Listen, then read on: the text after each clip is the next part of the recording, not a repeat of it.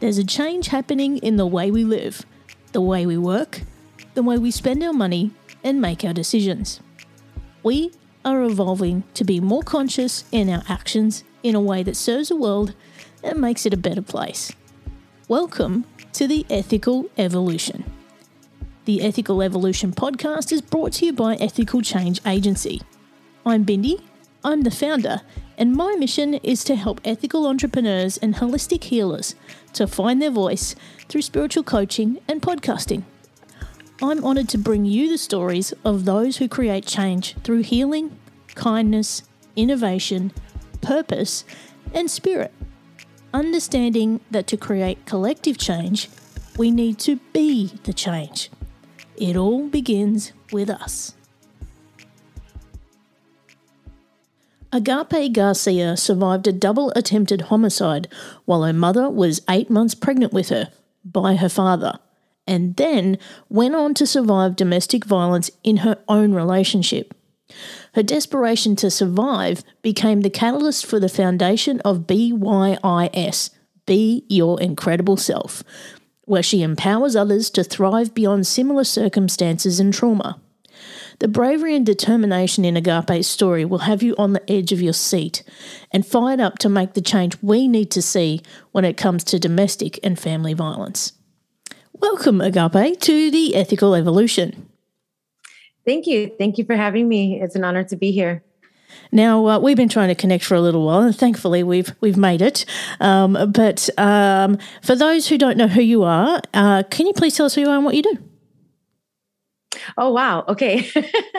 Who I am, Agape Garcia is my name, born and raised in Chicago. And uh, what I do is I help, I help, mm, I help women and I also help corporations that, um, people who are in corporations that have roles in leadership that are responsible for the health and well-being including the safety of their employees great now you've had a, a bit of a oh, a tricky life, um, to, to put it simply. Um, but you've been through some incredible trauma. You've survived an attempted double homicide.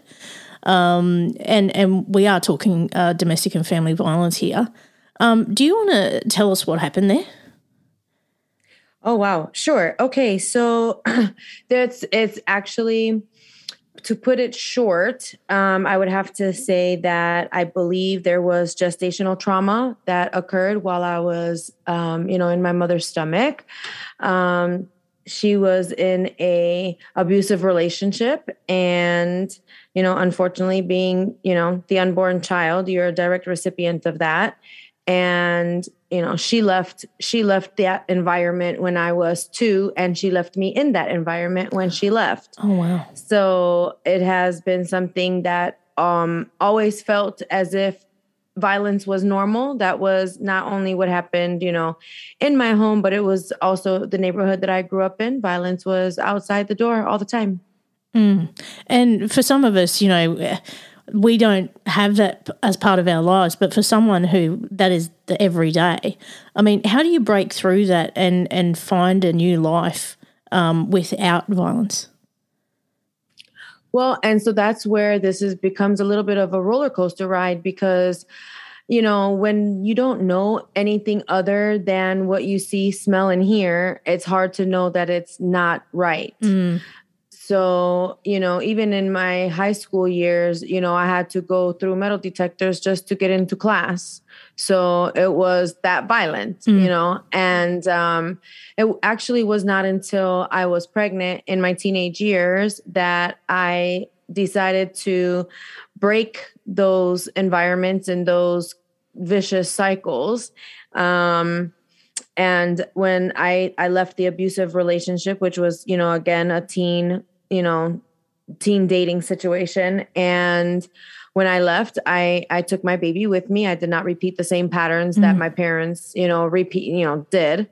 And I had decided that I would just every year, even though I dropped out of high school, once I had my my baby, I went back for my GED. I pursued my my college degree. I continued for, you know, an undergraduate degree. And I, I never gave up because I knew I needed to provide.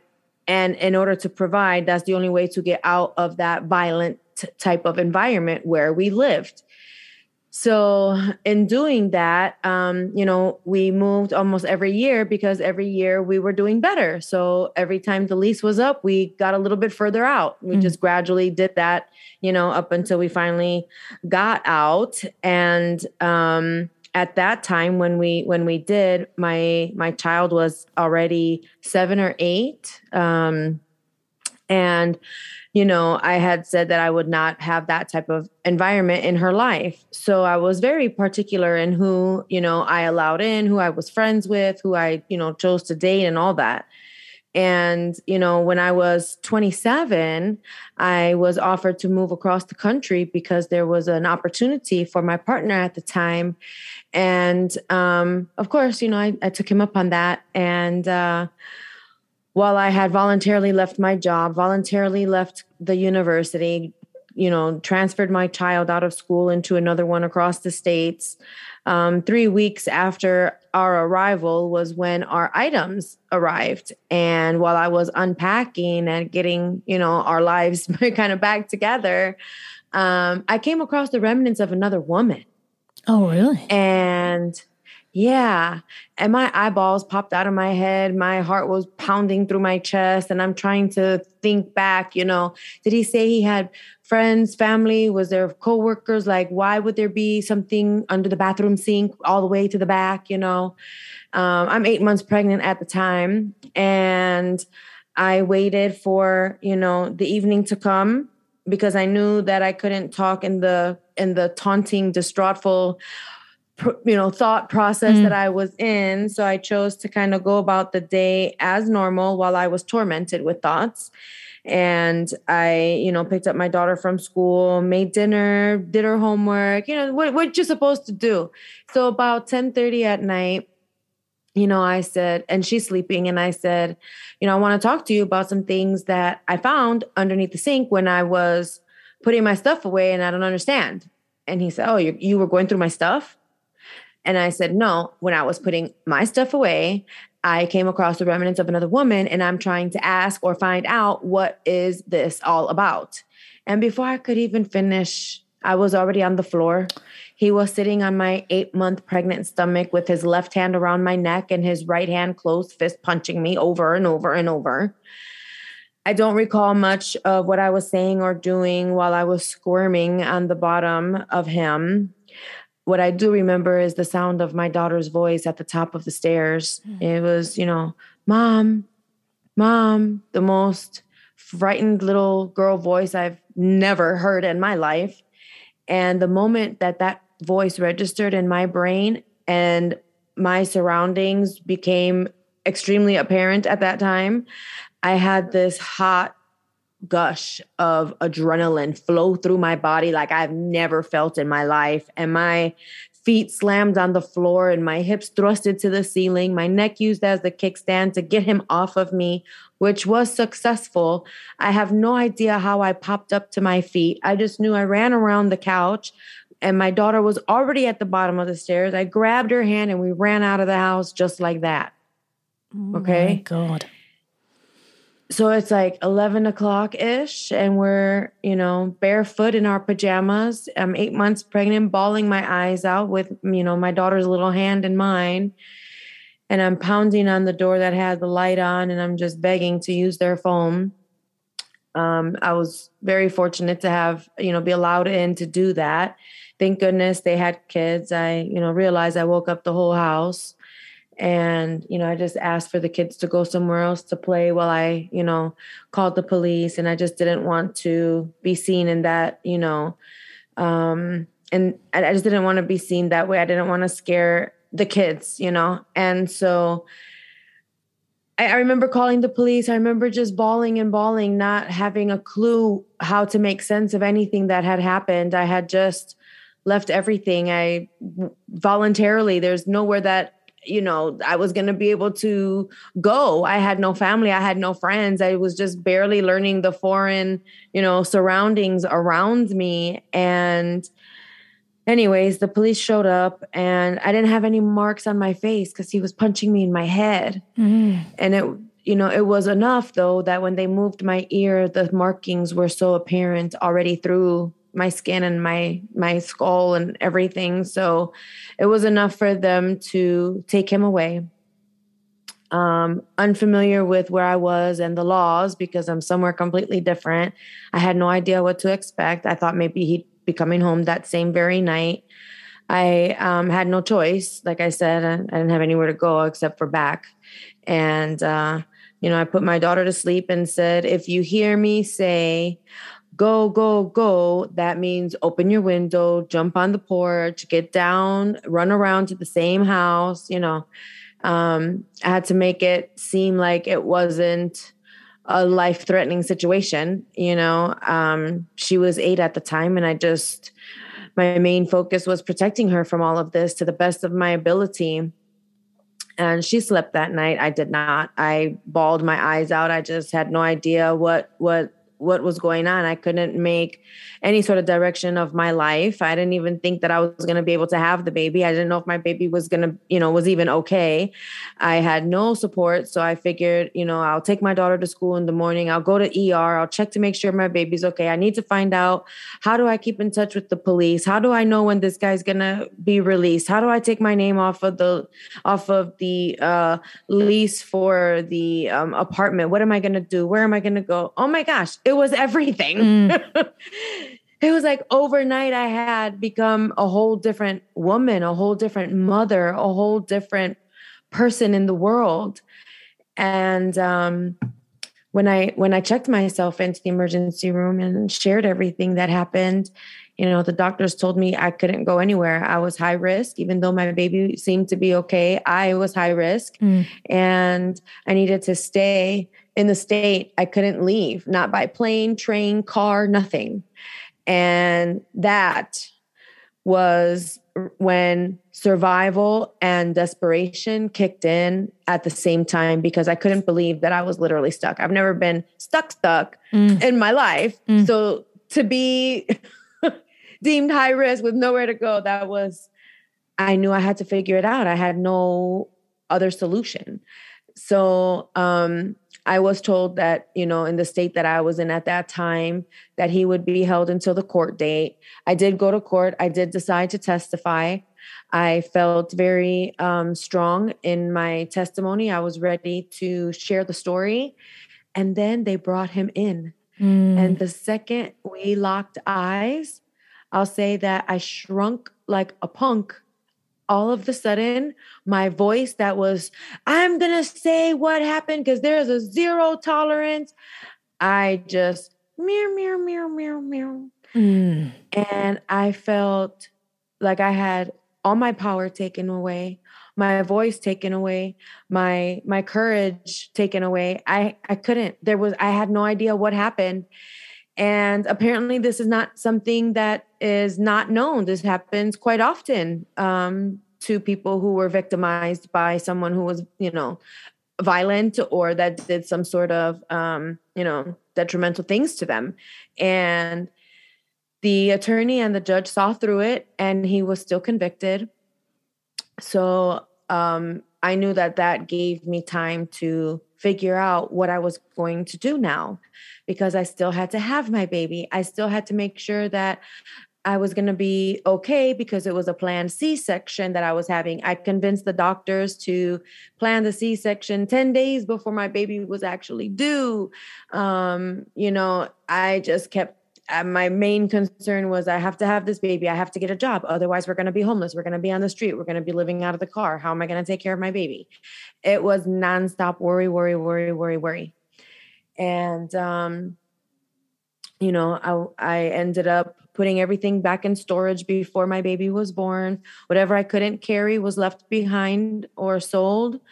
Um, I ended up getting renting a room just for the all three of us I stood in that I stood in so many long lines mm-hmm. to seek shelter, to seek you know, assistance, food stamps, um, you know, living expenses, anything that is offered to people in in in my circumstances, uncontrollable circumstances.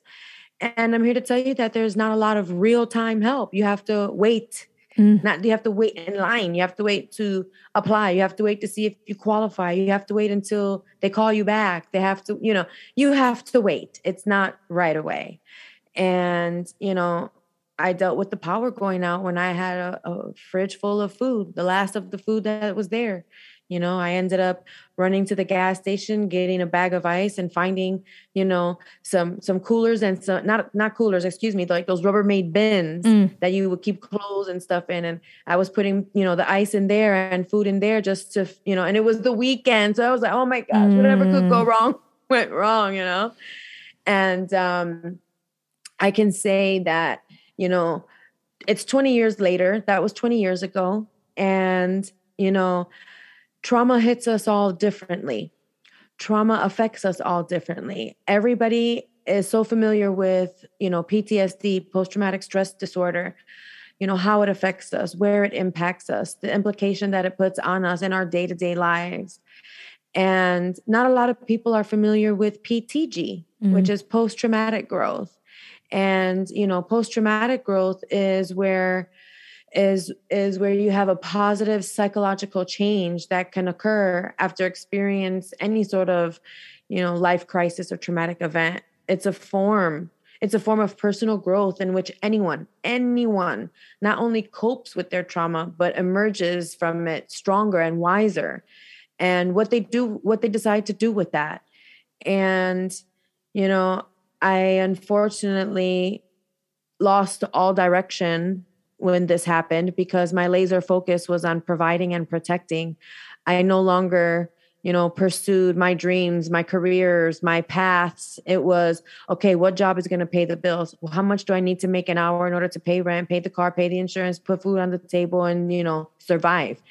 And I did that all my life because I had no other choice. There was no child support. There was no other assistance available.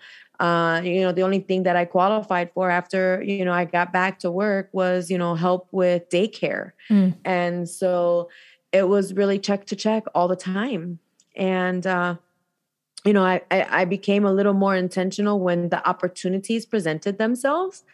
So you know I, I, can i can share a couple of things uh, because i did say that not only do i help people that have gone through trauma or domestic violence, but I, I also talk to people in leadership at corporations mm. and, you know, workplace violence, it, it's a real thing. But when you do your research and look into it, there's a lot of workplace violence that's actually domestic violence spill over. Mm.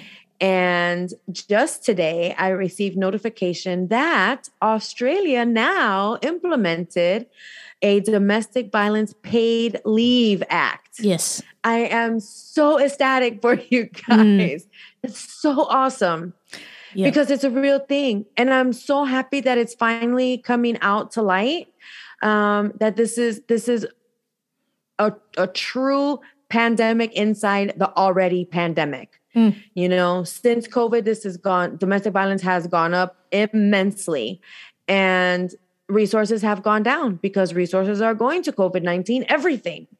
So to see that you guys are being proactive and that you guys are actually seeing the need and filling the gaps.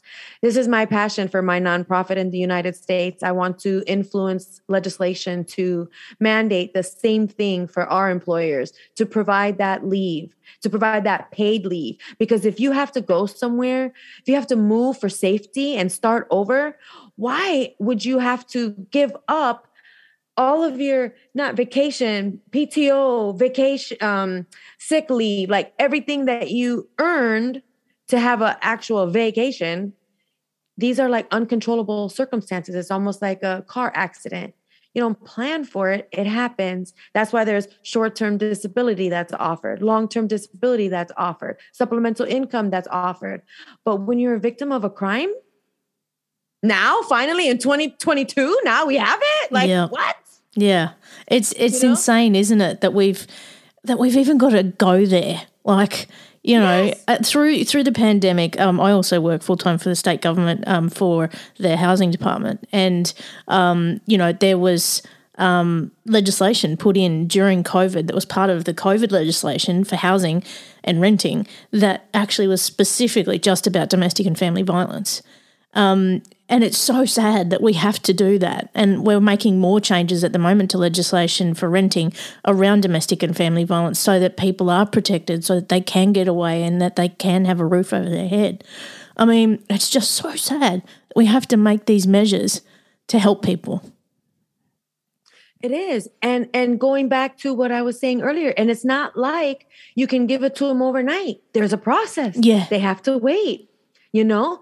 And I wish I wish that there were things like this in place for for so so long and so many reasons. But as long as we're doing it now and we're and we're creating a path for for the future, you know, at the same time I also look at programs to stop the cycle. Mm you know, I want to bring awareness to high schools, to college students. Like narcissism is not a thing that's taught in school. How do you identify it? What are the signs?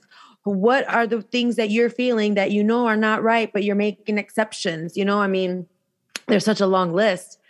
And um, and I'm here to tell you that, you know, like I shared before, domestic violence has been a part of my entire life. Mm. Unfortunately, even mm. when I did extreme measures to get away from it, it still was yeah. a part of me and um and again out of my control because the only one thing you have most control over in your entire life really truly is just you mm. right and when i talk to corporations you know i ask what kind of policies do you currently have because for us in the states osha um, mandates a workplace violence policy and I want to change legislation to mandate a program. What good is a policy if you don't have a program, mm. right? And that program should entail resources. So I ask, you know, I ask leadership, what's your communication? What do the employees know on what to report or how to report? What happens when you are getting information from your managers about, you know, people's natural behaviors like they're showing up early, they're mm. eager to work, they're staying really late. They're actually even maybe sleeping in the parking lot and just never going home and just relying on, you know, this establishment. Because work is an escape when home is a hostile environment. Mm, yeah. And I'm here to say that that's exactly what it was for me. It is exactly what it was for a lot of people that I have came across in life. We utilize school and work as the escape and so so what do you do? A lot of employers don't see domestic violence as their problem until until it clocks in. Mm, mm. And you're clocked in at work more than you're clocked out. Yeah. You know? Exactly. And so, there's training that uh, we get um, as leaders to help spot those signs of people who are potentially going through that in their private life because it does impact your work. You know, you come to work and mm-hmm. y- your head is somewhere else, um, and you know your performance may suffer. Um, but it's not anything that's your fault. It's stuff that's going on outside of work. But as a leader, if you can identify that and support people and make a safe space for them to get the help they need, I mean that that means the world. Oh yeah, and and when those same individuals are going to work and they're sharing that story with other people, mm. you know, that's pulling the productivity goes down in the mm. whole department. Yeah. You know, the stress level goes up everywhere. And people that are receiving the news and the information and they're taking all this in, they get worried and they don't know what to do or where to go or how to report it.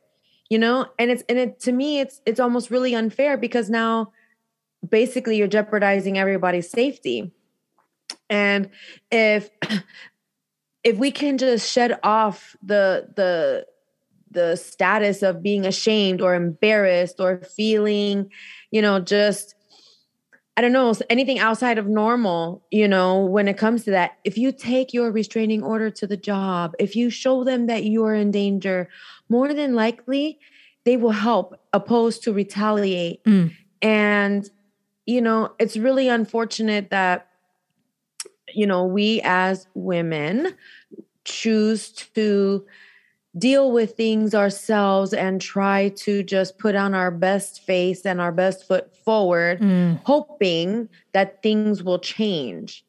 And I'm here to say that if we're not the ones that make the change, hope is not going to get us anywhere. We have to take the initiative. You have to be the change that you want to see. Amen. It's not about talking and hoping, it's about walking and doing. I'm not wearing my Be the Change shirt today. I normally am, but I, and it just so happens that I'm wearing my my Red Sox one. And you're originally from Chicago, so I must have known something. So, but normally I'm wearing a Be the Change shirt, which is the whole motto behind Ethical Change Agency. So how incredible is that? Like. And Agape, you know, you've taken a very traumatic situation and you've spun it around to help others, um, which is really the change we want to see um, it's it can be hard for other people to do that. If there's a woman listening right now who is experiencing anything similar to what you've described, what's the first thing you recommend they do? Do not neglect your mindset. Number one, you know who you're not. If you're confused about who you are or why things are happening to you the way that they are, that's okay that's normal. It just means that you need to figure some things out. And it's easier sometimes to figure out what you're not opposed to what you are because you know to the core what your non-negotiables are what is absolutely not okay or safe for you and when when you get to that realization figure out who your resources are who loves you, who supports you, who has unconditional acceptance towards you, who are your true friends, who's your family. Do not worry about being judged. The statistics are one out of three. The moment you open your mouth, the moment somebody hears what you're saying, is the same moment you're gonna get the the courage, the support, the the um, energy, the clarity that you're not by yourself. That this is actually something that has been going on for for centuries and that you're not alone and you don't have to go through it alone. There's a community that wants to help and empower because for those that got through it and are out of it, that became a chapter in their life, not their book. It's not their identity. And even though you may feel like it is at the moment, it really truly is not. Look back at another time in your life when you were struggling and ask yourself, are you in the same place? Because you know good and darn well you're not. That was also a chapter. Mm. Incredible. Um, and I can see you getting fired up. So, um, now, Agape, if people want to find out more about what you do and perhaps get in touch, how can they do that? Sure, absolutely. Um, so I have two things going on. I have Be Your Incredible Self, all spelled correctly, and um, that's the website, beyourincredibleself.com. Same thing for Facebook and Instagram. Um, and I have a Be Your Incredible Self formula as well. That mm. is taking situational awareness and combining that with emotional intelligence in order to control your response to triggers. Mm. When we go through trauma, we have triggers. And the moment that you feel that trigger happening within your physiological body, you have the power at that moment to react or respond. When you react, nine times out of 10, it's destructive. Mm. When you respond, it's because it was a little more thought out and you had intentions behind it. So I have different programs that I offer, uh, different different um, different programs that I offer, and that's primarily for people who have already left their abusive relationship and they're now dealing with self-doubt self-trust and some you know identity issues. Um, and it's normal. Those are things that just wrap around us like a blanket after we go through such an experience. And i i really truly help them by not bypass but i really truly help them get through those doubts seek that clarity, understand what the purpose is, be confident and define those boundaries. Learn your non negotiables and do not let anybody cross them because then you're responsible. And so post traumatic growth is a real thing. It takes it takes dedication and commitment. I can like anything, you can get all the tools, but you're not going to hang a picture if you don't use the hammer and the nail correctly. Mm. So, yeah, that's, that's what I do. But um, for the nonprofit is called confronting domestic violence and I actually help provide relocation services for real time victims that need to relocate for safety. And this is so they don't have to leave all their belongings behind to start fresh. I've lived out the car with both of my kids. I know what that's like. Mm. And I don't think that every I don't think that people should have to go through that, especially when all you're trying to do is the right thing for the right reasons. Everybody deserves a chance to be safe. Mm, I absolutely love what you've done by taking your pain and making it purpose. It's just, uh, just incredible. But you know, one thing that's been lingering in the back of my mind as you've been talking, how are your kids now? Oh my gosh. Whew, okay. That's touchy. So, hmm, my kids are in their 20s. And I will tell you that my daughter, thankfully, she does not remember much of that time. Mm-hmm. So I mm-hmm. did a good job in keeping her separate from that, which I am so thankful for. But when she was in her 20s getting ready to move out, she said, Mom, I respect everything that you've done. I love that you've been here for me, that you never checked out, that you've been helicopter mom at times that drove me insane. She said, but you never, you never gave up on me. You never like flat left me. You always supported me. You've always been, you know, down my throat and all that. She said, but you were never emotionally available. Mm. And I was like, what? are you saying to me? Are you out of your mind? Do you know that my laser focus has been about protecting and providing this entire time? I've been mom, dad, brother, sister, aunt, uncle, cousin, like everything. Because I never went back home. Mm. I, I I stayed away. This was for privacy and protection. And as personal as I took that, because I'm the one that has sacrificed and made the decisions to do what I chose, you know, what I felt was right I had to I had to validate her feelings. They're they're real. Mm. You know, I as much as I thought I was protecting her and providing for her, apparently there was a gap. Apparently there was some things that I missed.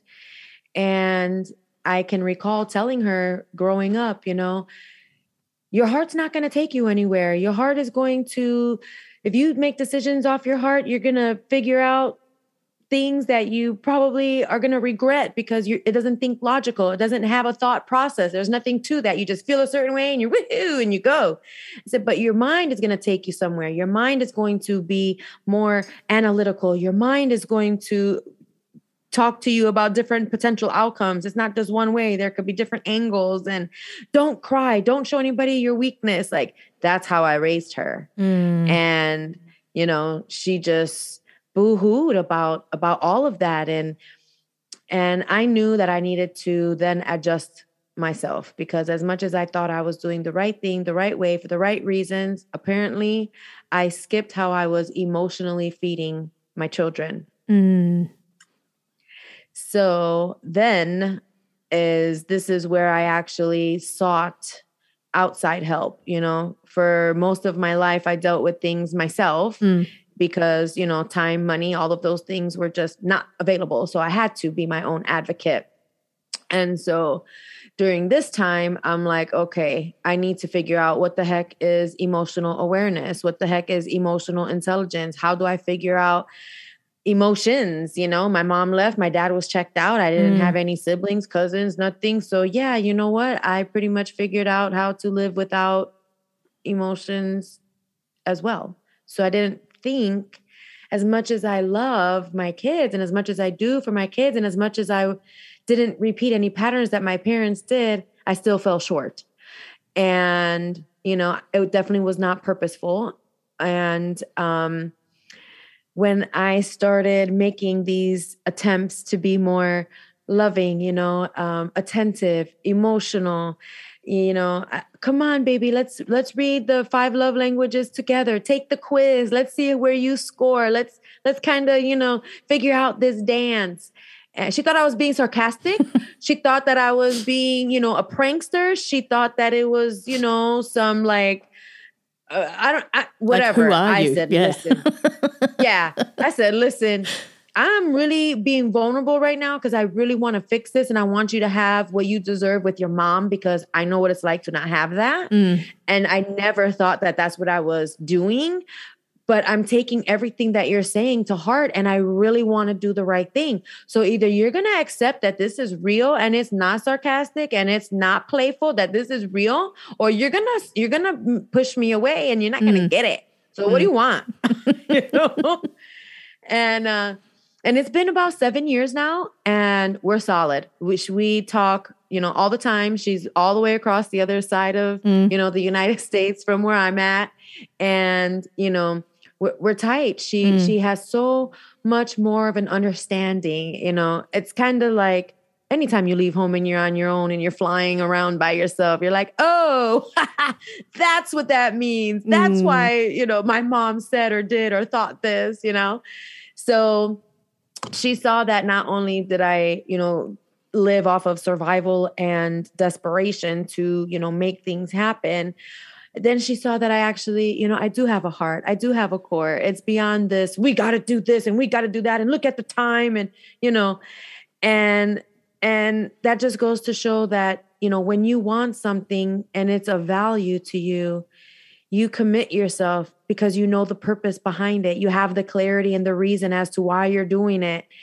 And, you know, that in itself is a love language. And I strongly say to all listeners, you know, start with yourself. You have to forgive yourself. You have to love yourself. Mm. You have to mm. trust yourself, you know, because if it doesn't start with yourself, you can't give it or expect it outwardly. Absolutely.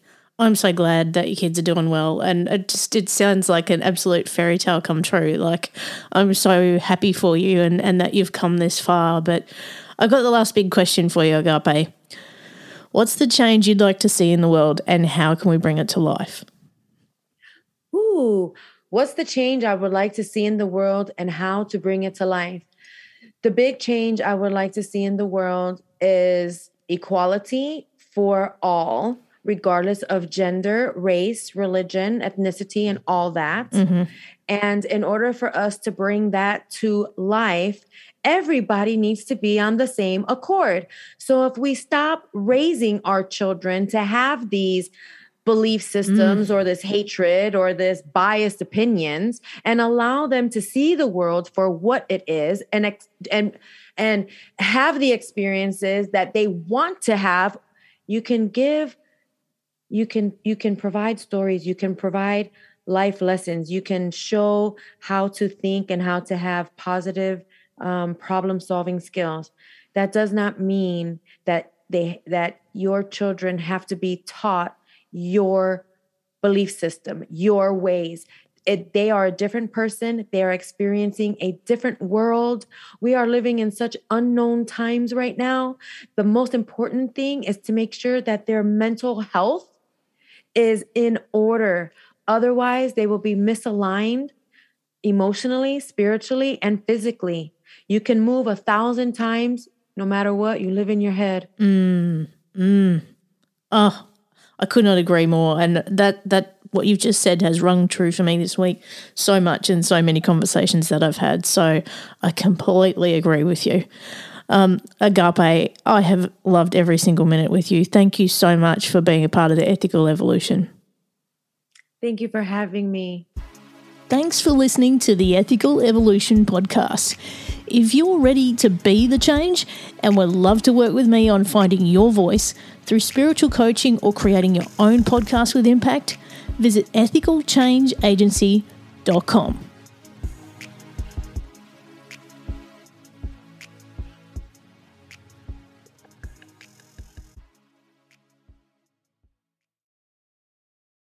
Miles, are you ready to record our promo for season two of the Wanna Bet podcast? David, have you ever seen a grown man naked? Miles, we're not here to quote lines from Airplane. We're here to tell people that season two starts August 18th.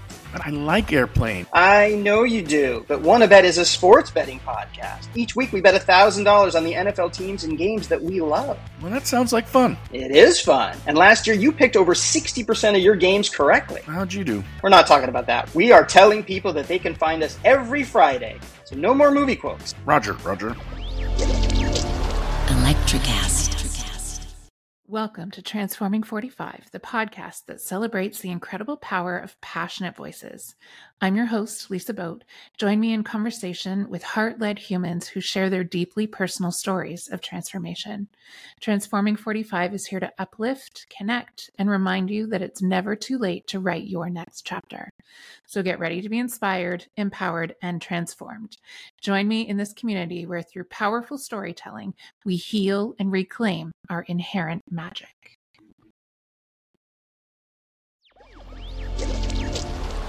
Electricast. Electricast.